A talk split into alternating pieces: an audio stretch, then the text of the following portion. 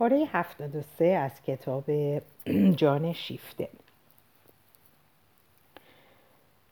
او 2 سال در انزوایی تقریباً کامل بی هیچ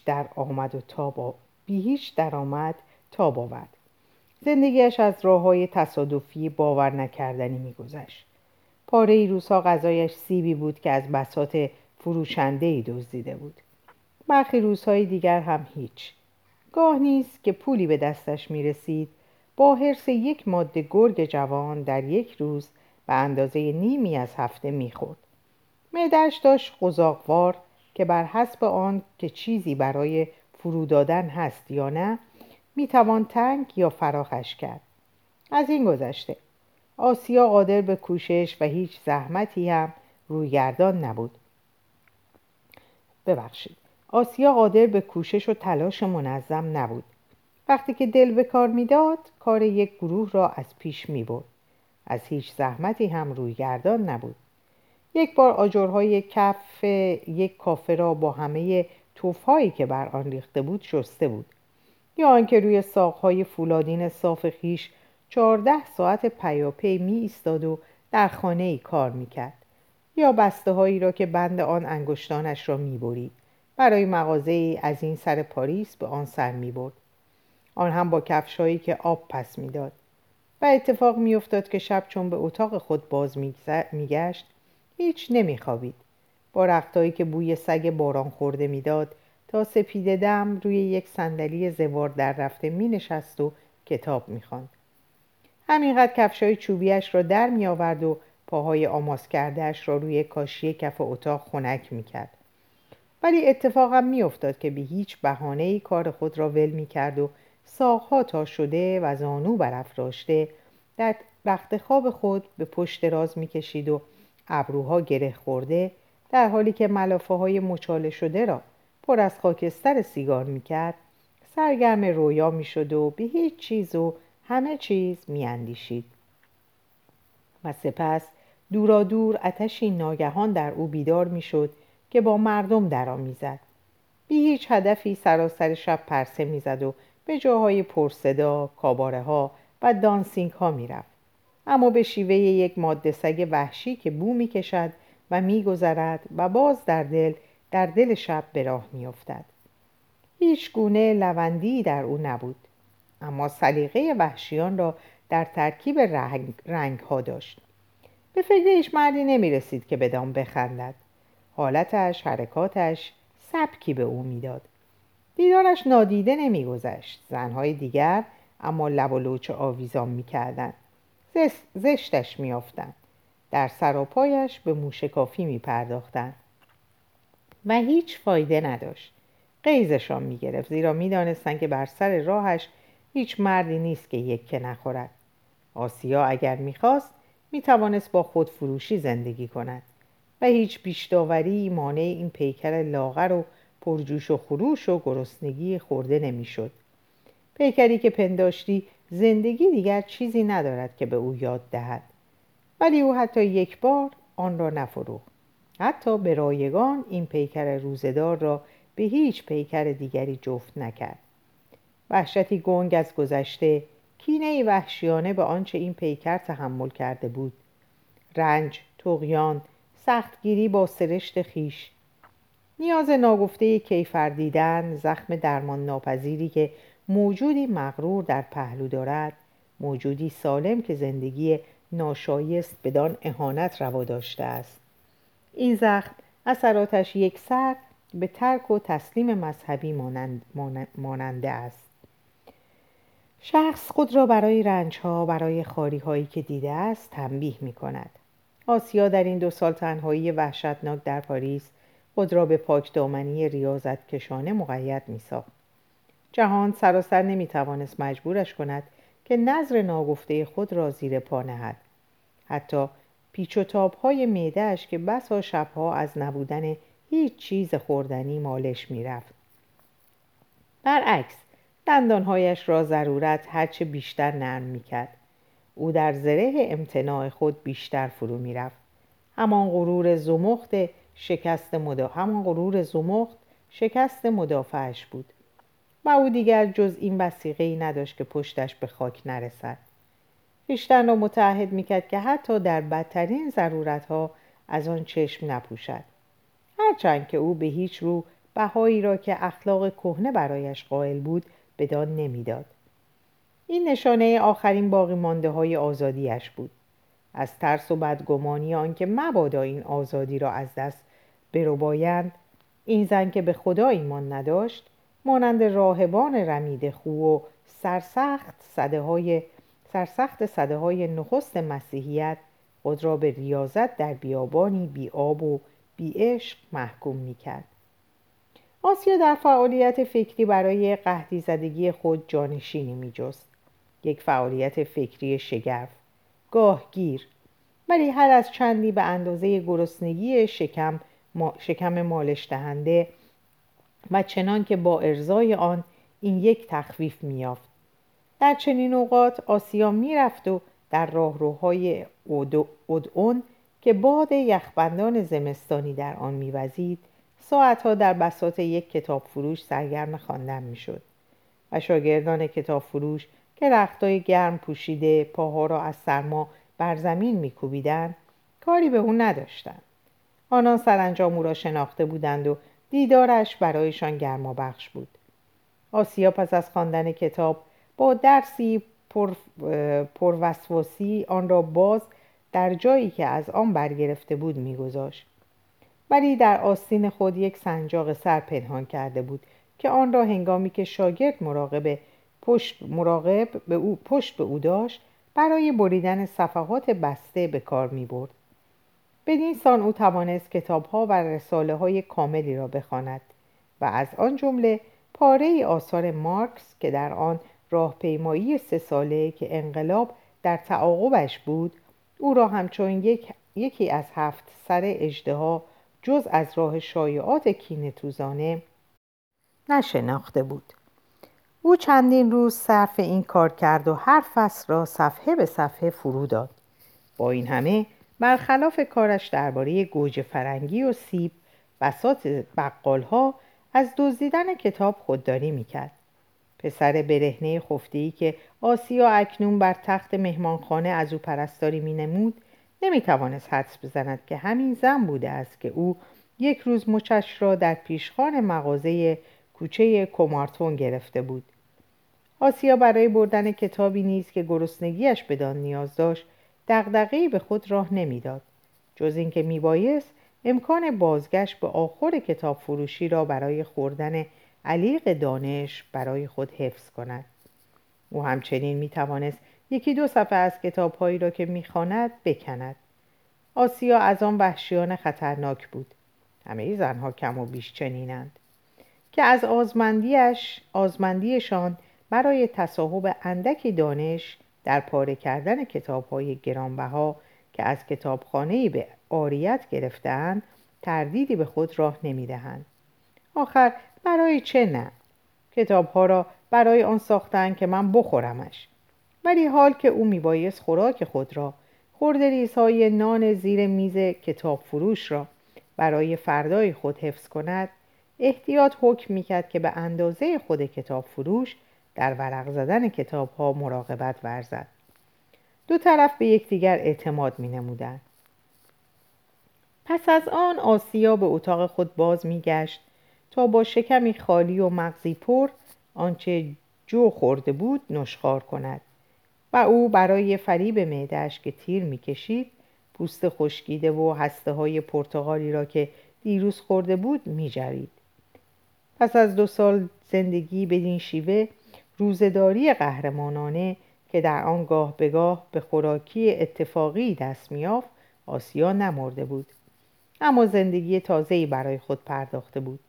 همان انعطاف پذیری نگران کننده اسلاف‌ها در او بود که گذشته قرنها به دیشان آموخته است که هر رنجی را تحمل کنند و دوام بیارند. و باز آن قدرت معجزه آسای رستاخیز در او بود که نعمتی است که به جانهای برگزیده بخشیدند. من وقتی که جان میگویم منظورم تن است. تنهایی است که پنداری گذشته عمر و مرگ در ایشان کارگر نیست. نه هیچ زحمتی و نه هیچ آلودگی، هنگامی که فرسودگی به سراغشان می آید، پوسته مچاله شده از هم می شکافت و می افتد و دیگری تر و تازه پدیدار می شود. جان زن یک فیلم است. جانها در آن همچون تصویرهای فیلم به دنبال هم می آیند و می گذرند. برق زده می شوند. جانهای غالباً با هم بیگانه. حتی پایدارترینشان، حتی زنی مانند آنت، بارها در خود شاهد این توالی شده است. ولی هرگز در کسی مانند آنت و به ندرت در زنی از باختر یک همچو برش صریح از جانی به جان دیگر پدید نمی آید. در آسیا جان فرمانروای روز در یک ثانیه پاک دچار خسوف می شد. فراموشی کامل و جان دیگر، خواستهای دیگر سر بر می آورد. او خود از آن هیچ به شگفتی نمی افتاد. بیدرنگ با آنها یکی می شد. آنان از آن او بودند. او از آن ایشان بود. در تمام مدت خسوف. سپس خود را به یک باره بی تصادم و بی شگفتی در جانی که ترکش کرده بود باز میافت. این یک خطر مداوم بود، ولی همچنین اطمینان و آسایش خاطر بود. آخر جان نخستین که باز میگشت و در آن مدت که او در محاق رفته بود، نیرو و تازگی خود را باز گرفته بود، همچنان که از درون ملافه های خوابی خوش بار دیگر از آن به در می آمد. بدین سان آسیا بی پیوند، بی سامان، بی خدا، بی پندار، بی هیچ چیزی که مایه زندگی باشد زندگی می کرد. ناشکستنی، کمانی که هر بامداد از نو به زه کرده می شد. محکمتر و تازه برای شکار هر روزه. از آزمون‌های در هم شکننده‌ای که اندیشه و پوست آسیا بدان ساییده شده بود. پوستش چرک و خون آن را نگه نمی داشت و اندیشهش نیز گرایشی به نیستی را. او ذاتاً تندرست بود. خرد در او بیهوده می‌خواست بنیاد همه چیز را سست کند. غریزه‌اش آینده جوان را از زیر نقبی که خرد می‌کند به در می‌آورد. نقد آزاد و افسار گسیخته و تندرستی وحشیانه سرشتش که پیوسته راست به سوی هدف می‌رفت، بیان که در پی حیله سازی برآید، کم کم او را به مفاهیم روسیه نوین نزدیک کرده بود. در آغاز بیان که خود بدان آگهی داشته باشد و سپس هنگامی که خود را در تماس با کسی یافته بود که از آنجا آمده بود، یک همشاگرد سابق دبیرستان که اکنون کمونیست شده در سفارت شوروی ماشین نویسی میکرد، به یک بار سرزمین خود و اقلیم اندیشه خود را باز شناخته بود. غرورش به عنوان شکست خورده‌ای که شکست را نمیپذیرفت از اعتراف بدان سرباز زده بود. ولی میپذیرفت یا نمیپذیرفت، واقعیت آنجا بود. این زن مهاجر روس، گروه مهاجران، باختر زمین و سراسر جهان معنوی و اجتماعی را با دیدگان یک روس اهل روسیه انقلابی میدید و قضاوت میکرد. آنچه بیش از همه او را از شرکت جستن در آن باز می‌داشت، غرور خردگرانه‌ای بود که تنهایی مهاجرت باز هم افسونترش کرده بود. حوادث زندگیش این چین نازدودنی را به سرشتش داده بود. ولی کنه سرشت او گرایش بدان داشت که با این توده های درگداز انسانی بیامیزد و از اینجا بود که دستخوش حمله های گاهگیر نوعی غربت زدگی تبناک و کرخ گشته می شد. و آنگاه آن روزها که یاد کردم، روزهای بی حرکتی وارفته، روی تخت خواب پیش آمده بود. آنگاه بود که از پس تیغه دیوار اندک اندک حضور نادیدنی جوان همسایه نشأت کرده بود. در آن حالت فلجگشتگی، اندامهای دراز افتاده، شنوایی در او حدتی افزون داشت و همچون شاخک حشره‌ای بس بزرگ از میان شکافها در اتاق مارک فرو می رفت. با دستمالی به کشف آن می پرداخت و تکه تکه غار را و جانوری را که در آن بود به تصور می آورد. این یک، منظورم مارک است، که فریب بی حرکتی همسایه را می خورد، بیان که حدس بزند که همه حرکاتش را لمس می کنند خود را لو می داد. شاخک بیچشم با پشتکار بالا تا پایین او را می کاوید. تب در مارک تنها به هنگام خواب به سخن در نمی آمد. هنگامی که او خود را تنها می پنداش دیگر مراقب جوشش درون خود نمی شد. خطابهایی صدا زده از آن به در می جست. تارک برخی جمله ها مانند قله امواج در آفتاب از سایه به در می آمد. چیزی مانند گفتگوی یعقوب با فرشته و شنوایی در کمین نشسته آسیا زیر کف آفتاب زده کلمات پدیدار گشته همچون کاکایی تا ته توی قلب قوطه می‌خورد. آسیا در آغاز توجهش تنها به تنین صدا و به تصویر دهانی بود که این صدا را همچنان که بوی میوه را به یاد می‌آورد پس از آن از دهان در باقی تن به گردش می‌رفت و می‌کوشید که آن را در تاریکی شب باز شناسد. آسیا نه از آن روز که کششی به سوی او داشت بلکه از بیکارگی و از غریزه حیوانی زن او را بو می‌کشید. پس از آن هم که بررسی خود را به پایان رساند و از راه بویدن و لمس کردن و چشیدن موجود پهلویی را تصاحب کرد، آرزوی بی‌شتاب در او سر برداشت که مردی را که خود بدین گونه ساخته بود به چشم وارسی کند. البته به جستجوی او نرفت، ولی یک بار هنگام غروب در پلکان به او برخورد. آسیا طوری ماند که او نتواند در سایه ببیندش، ولی خود او را دید و در همان نخستین نگاه آن پسر کوچه کومارتن را، آن دام گرگگیری را که روی مچش بسته و سپس باز شده بود باز شناخت. و این دم بر بالین او آسیا روی مارک که در آتش تب میسوخت خم شده آن پنجه زیبا و جوان را با آن انگشتان دراز که وی را در گیره خود گرفته بود نگاه میکرد و با دست خود نوازشش میداد. و در مورد دیگر چیزها تصویر واقعی در دیدهش چندان با آنچه خود در خیال خیش ساخته بود متفاوت نیامد. در این گونه موارد آنچه واقعی است در یک آن جایگزین تصویر برساخته می شود تا جایی که هوش انسان می پندارد که هرگز آن را به صورت دیگر ندیده است. ولی آنچه حتمی است آنکه از این دم همسایه برایش جالبتر شد. آسیا سرنوشت او را با نگاه نافذتر شنوایی خود دنبال کرد. زن از خصلت جدی این زندگی جوان به شگفتی افتاد و تجربه شخصیش خلوتکده نهفته این تنهایی غیر انسانی را همچون تنهایی خود آسیا و نیز رنجهای او را که غرور ریاضت کشانش دسترسی بدان را مانع میشد به رویش گشود. اکنون که آسیا خود را مجبور میکرد که بخشی از شب نخوابد تا مبادا رازهای خواب خود را فاش کند، پیجوی رازهای خواب آن دیگری میشد و مد دریای تب را که بالا می آمد می دید که بیماری همچون شاهینی خطا ناپذیر دایره هایی می پیمود و دم به دم کوچکترش می کرد و به سوی پیکر جوان می آمد. آسیا منتظر خواهد ماند تا ساعت دخالتش فرا رسد.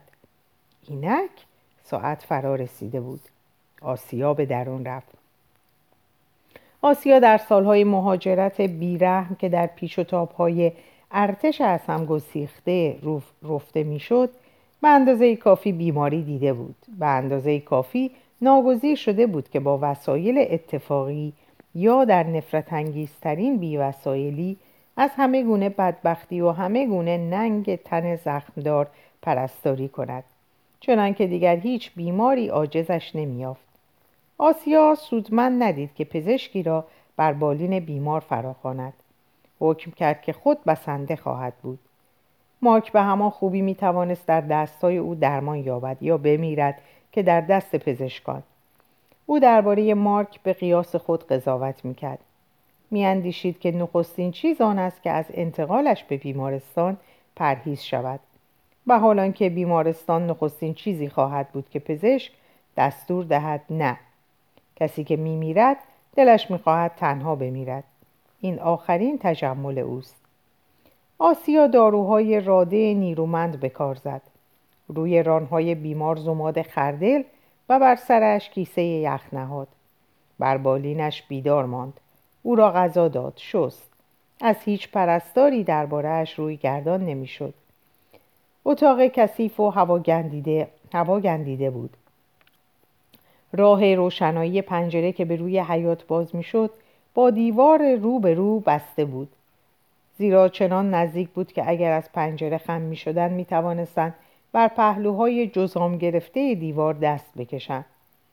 اتاق کنج راه رو که زن روس در آن به سر می‌برد از گریزگاهی رو به کوچه بهره‌مند بود.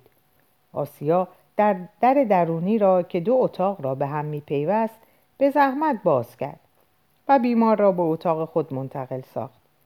مارک به قامت بلندتر از خود او بود.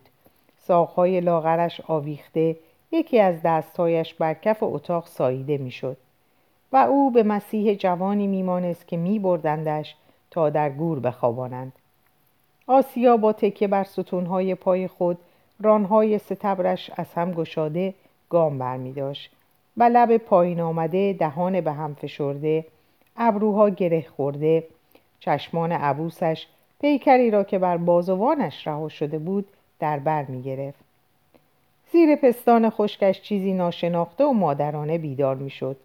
پستانی که محبت انسانی همزمان با دهان کودک کشته شده از آن برکنده شده بود. در جوی خشکیده به آهنگ تپش‌ها بار دیگر آب روان می‌شد. آسیا مرد بیهوش افتاده را در بستر خود جا داد. شب پس از آنکه مارک یک دم به هوش آمد و چشم گشود و مانند کسی که در کار غرق شدن است، مادر را صدا کرد. مامان خود را در اتاقی بیگانه دید و دهان زیبای تسلی دهنده‌ای روی او خم شده بود و به دلسوزی می گفت ها پسرکم، و این دهان لب‌های خشک او را بوسید. آسیا به رفت و رو به اتاق متروک پرداخت. در هفته‌های پیش از بیماری کثافت در آن انباشته شده، کاغذها در هر گوشه و کنار پراکنده بود. آسیا در بیدار خوابی‌های خود فرصت یافت که آن همه را مرتب کند. در آن میان نامه‌های فراوانی بود. آسیا نامه‌ها را خواند. مردی که در تخت خواب او دراز کشیده بود، طعمه او بود، هرچند که موقت، ولی تنها لحظه کنونی است که به حساب می آید. پیش از آن و پس از آن هیچ نیست. همه هست و نیست اسیر در شمار غنایم او بود. بسیاری از نامه‌ها از مامان بود. از میان آن نوشته‌ها که خطی محکم و باریک و بلند داشت و همچون پرنده‌ای مطمئن از مسیر خیش با بال زدن‌های پهناور و منظم پرواز می‌کرد، آنت سر برآورد. چهره سوداییش در اتاق نیمه تاریک در ته چشمان آسیا نقش بست. به هر صفحه‌ای که انگشتان زن مهاجم برمیگرداند، این نقش سرفراز و مهربان مشخص‌تر می‌شد. به زودی آن دو رو در روی یکدیگر قرار گرفتند و یکدیگر را ورانداز کردند. هیچ چیز به هم نگفتند. آسیا نامه‌ها تا کرده زن ناشناس را می‌بویید. نیروی عشق و پیکار او را، نیروی زندگی او را برآورد می‌کرد. در این زمینه آسیا خبرگی داشت. در آن هیچ به اشتباه نرفت. مردی که در اتاق مجاور دراز کشیده بود، از آنکه از چنین زنی به در آمده بود، ارزش بیشتری یافت. آسیا از نامه‌های مادر، نامه‌های پسر را حدس می‌زد که چیست. او به آخرین نهانخانه‌های این قلب زودرنج که پیوسته در پیکار بود نفوذ می‌کرد.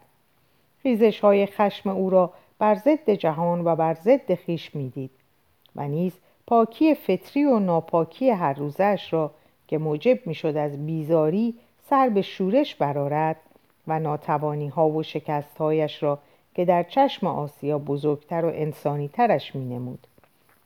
همچنین آن یکدلی رک و راستش را با چنان مادری که درک مردانه‌اش مرد را به خود آگاه می‌ساخت و به وی آرامش می‌بخشید. آسیا نسبت به این زن احساس رشک کرد و این در دیده‌اش نخستین نشانه آن بود که مرد را دوست دارد. آسیا به این نشانه پی برد. هیچ چیز از آنچه سرشتش به نیرنگ می‌کوشید از او پنهان بدارد، از نظرش دور نمی‌ماند. شانه بالا انداخت و برخاست. ایستاده پیش تخت، پیکر دراز کشیده را که همچنان در هماغوشی درد دست و پا میزد نگریست. با همه پرستاری آسیا بیماری فروکش نمی‌کرد، بر شدت خود می‌افزود. خطر آن بود که مرگ در رسد. دست آسیا پیشانی سوزان را نوازش داد. سپس به زیر ملافه ها رفت و پاها را به مهربانی فشرد. فکر کرد. نگاهی به نامه هایی که روی میز نهاده بود افکند. بیرون رفت و برای مادر تلگرامی فرستاد. آنت با تیمون در انگلستان بود. همین که آن تلگرام کوتاه و ناتراشیده و بی امضا را دریافت کرد، سوس شد و تلو تلو خورد. تیمون برگ تلگرام را از دست او گرفت و خواند. آنت نیروی حرف زدن هیچ نداشت و آن مرد سخت دل که بی کمترین تکانی می توانست ناظر مرگ ملتی گردد، مهربانی دور از انتظاری از خود نشان داد. آنت مانتوی خود را بر دوش نهاده می خواست به سوی ایستگاه راهن نزدیک بدود و در سراسیمگی خیش همه چیز، پول، گذرنامه، اساس سفر را از یاد می برد. تیمون نگهش داشت. او را به مهربانی نشان. خب جانم، دست پاچه نشو. خودت را آماده کن. ولی به آرامی. پیش از ساعت 4 در کنار پسرت خواهی بود. و به فرودگاه تلفن زد تا هواپیمایش را بیدرنگ آماده کنند.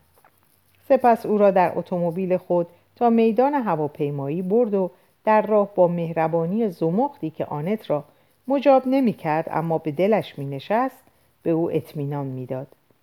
هنگامی که آنت را ترک می کرد بیش از آنچه می خواست نشان دهد منقلب بود. به او گفت نجاتش خواهی داد. ولی پس از آن که نجاتش دادی برگرد. آیا من تا آن وقت دوام خواهم آورد؟ آنت گفت و این گفته به هراسش می افکند. اما این هراس در دیدهش دور می نمود. اندیشه های دیگری او را در چنگ خود گرفته بود.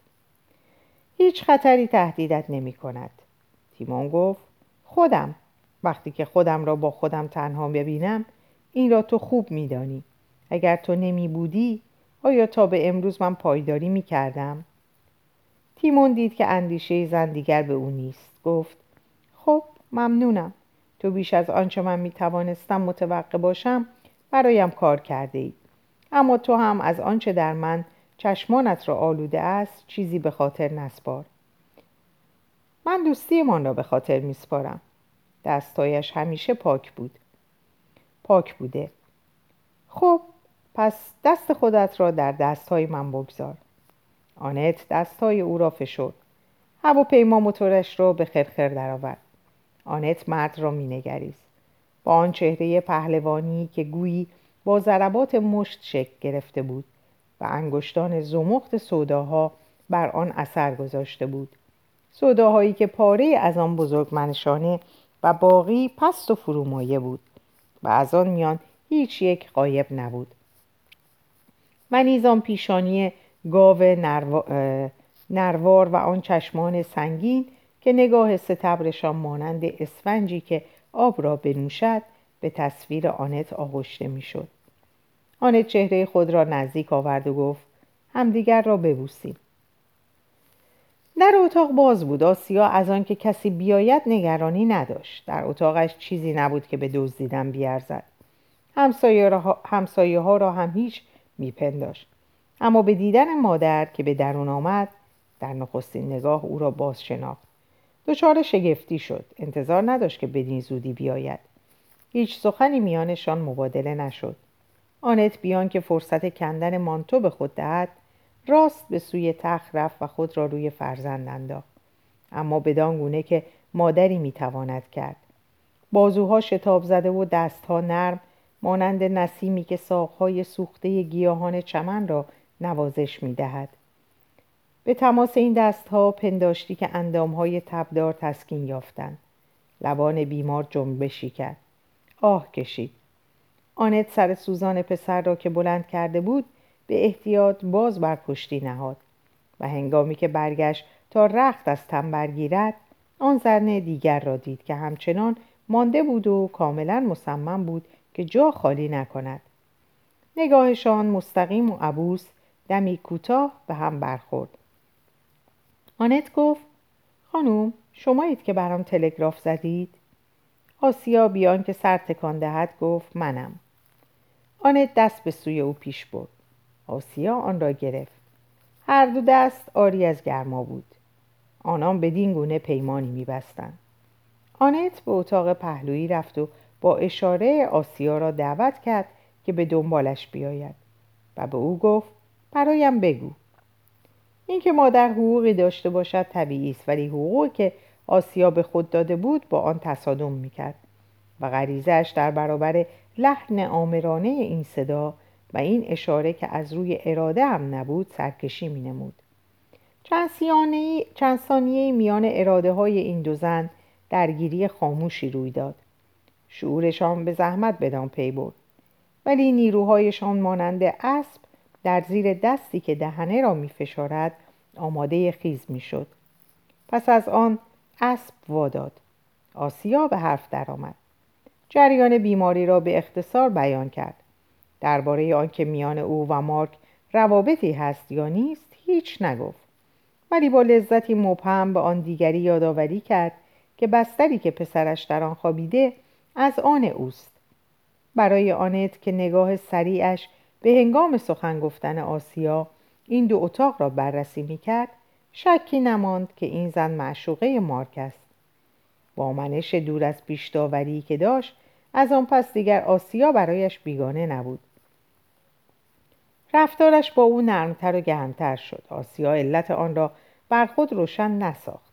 در برابر آن چشمان جدی که اینک مهربان گشته بود، همچنان سرد و سخت ماند. این دو زن هیچ در پی آن نبودند که خود را به یکدیگر بفهمانند. میبایست آن مرد را نجات دهند. برای دفاع از او با هم متحد شدند. تجربه خود را روی هم گذاشتند. آنت از پختگی تجربه آسیا و از طرز کار مطمئنش به شگفتی افتاد. زن جوان با خونسردی چالاک و دقیقی بی آنکه تردید روا دارد حرکات لازم را به جا می آورد. نه یک حرکت اضافی و نه یک حرکت خطا.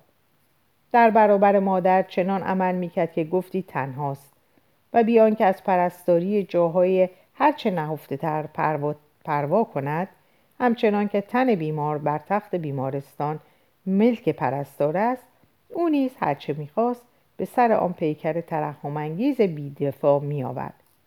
آنت برآشفته و شیفته هر دو نگاهش را بر این رفتار به ظاهر غیر انسانی دوخته بود و در دل به درستی ثمربخش آن اعتراف میکرد. خود نیز به نوبه خویش زیر سلطه آسیا میرفت و چون این یک با لحنی موجز به او میگفت: زود این ساق پا را نگه دارید، کمرش را بلند کنید، مگر نمیبینید؟ آنت با سربراهی از او فرمان میبرد. با آنکه آنت نیز عادت به چنین پرستاری هایی داشت و کدام زن اروپایی است که در زمان جنگ در این مکتب درس نخوانده باشد، دستهایش به تماس تن پسر هیجان خود را لو میداد. آنت درستی تأثیرناپذیر حرکات آسیا را تحسین میکرد. این تأثیرناپذیری به ویژه از آن رو به تعجبش وامی داشت که خود بیدرنگ به حدت عاطفی و به سوداهایی که بر این چهره نقش بسته بود پی برده بود. آنت بهتر از آسیا و پیشتر از آن که آسیا به طور قطع احساس خود را باز شناسد و بپذیرد، از روی پاره‌ای فروغ‌ها که بر چهره زن می‌گذشت دریافته بود که او پسرش را در تملک خود درآورده است. آن دو بیدار خوابیشان را با هم سهم کردند. یکی پس از دیگری بر بالین مارک پاسداری می‌نمود و آنگاه به آسایش می‌پرداختند. آسیا که شب‌های پیش هیچ نخوابیده بود، همچون توده‌ای از سنگ به خواب در افتاد. آنت ضمن گوش دادن به نفس تپناک آن دو تن، یکی نامنظم و بریده و دیگری شتاب زده و خشن، چنان که گویی شتاب دارد که سهم خود را هر چه زودتر به کار زند، فرصت نشخوار اندیشه‌های خود را یافت. آسیا درست در ساعتی که برای پاسداری او مقرر شده بود، به یک باره بیدار شد و به جای خود بر بالین مارک آمد و آنت را مجبور کرد که جای او را در تخت خوابی که خود ترک کرده بود و هنوز از خواب و وهم آلود او یک سرگرم بود بگیرد.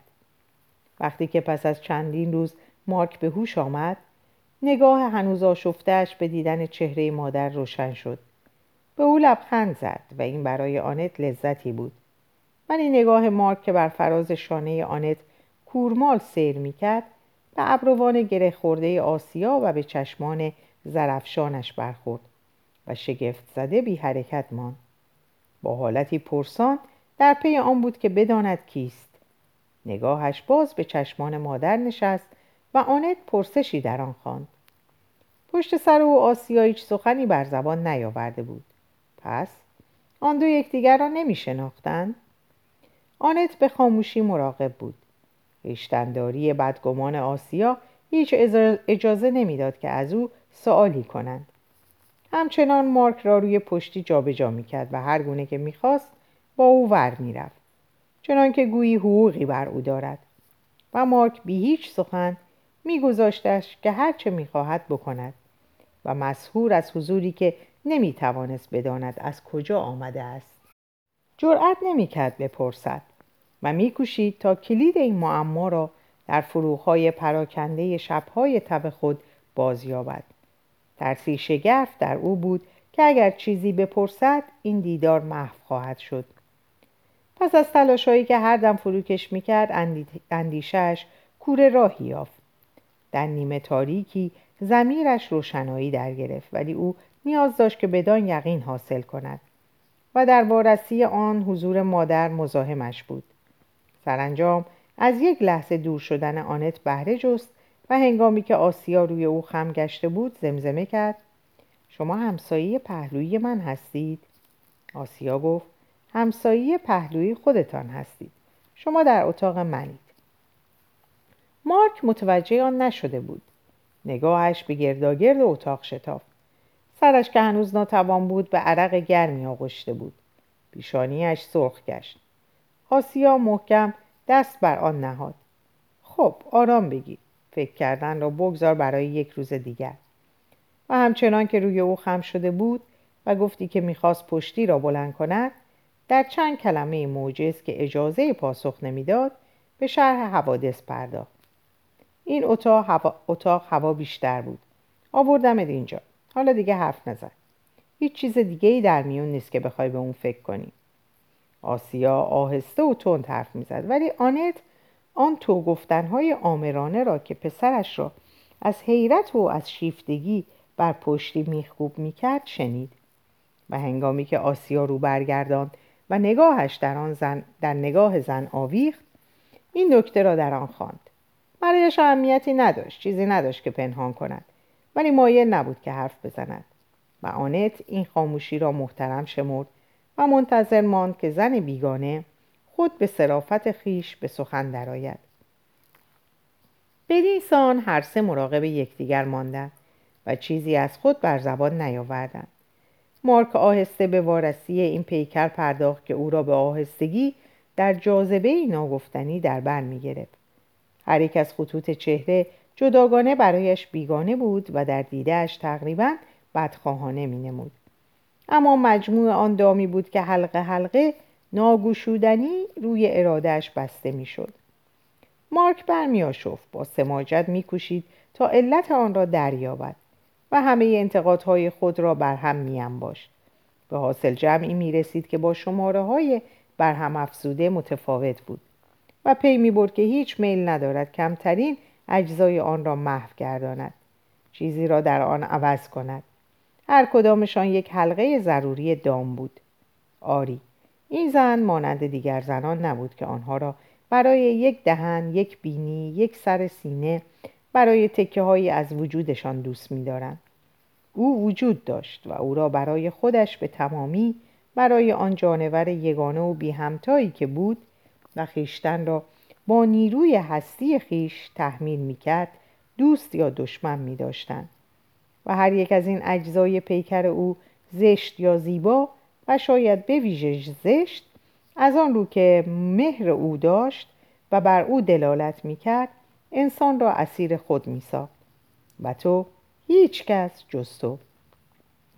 و بر اثر قراردادی ناگفته مارک مستقیما هرچه کمتر با او سخن میگفت هرگز هم خطر نمیکرد که تو خطابش کند و حالان که او با پررویی گستاخانه‌ای به مارک تو میگفت و پنداشتی که چیزی از مبارزه‌جویی در آن بود. گفت و شنودشان از راه آنت بود. هر دویشان گوش تیز داشتند و از یک اتاق به اتاق دیگر به آنچه هر یک به تنهایی با مادر میگفت گوش میدادند. ولی از آنجا که آسیا این نکته را میدانست مراقب خود بود و از تلاش‌های صبورانه آنت برای شناختن خود تفره میرفت. او برای گریز سخت زیرک بود اما خشونتی نشان نمیداد زیرا چشمان پاکباز و صمیمیت آنت به خود جلبش میکرد. او از همان پیچ و خم‌های نرمی به در میرفت که یک دم راهی به آشنایی گشوده بود اما پیش از آن که جوان سامانش کند محو میشد و باز بر سرگردانیش میافزود. ولی سرخوردگی شنونده جوان با لذتی که از شنیدن صدای خوشنوا و موزون زن به دو دست میداد جبران میشد. این صدا زیباتر و دلنشینتر از زیباترین پیکرها بود. مارک با چشمان بسته آن را میچشید چنان که گفتی بر دهانش یا زیر دستانش بود. این صدا گرم و سرشار از شهوت بود. سپس هنگامی که آن زن که به او تو میگفت باز به بالینش میآمد و با دستهای نرم تند جا به جایش میکرد و آتش در او میزد، مارک برای پرهیز از وسوسه آن که این دهان با اراده را باز کند و در آن فرو رود پشت به زن میکرد. مارک آنگاه که با مادر خود تنها بود در پنهانکاری تردستی کمدری داشت. حالت نقاهت و آن موج آرزو که از نو با شیره زندگی در اندامهای جوانش روان میشد او را به طرز ساده دلانه‌ای در معرض دید کسان قرار میداد. شاید در نهان بدش نمی آمد که نگاه زن ناشناس بتواند از فراز شانه مادرش که مارک وانمود میکرد که تنها با وی سخن میگوید در او غوطه ور شود.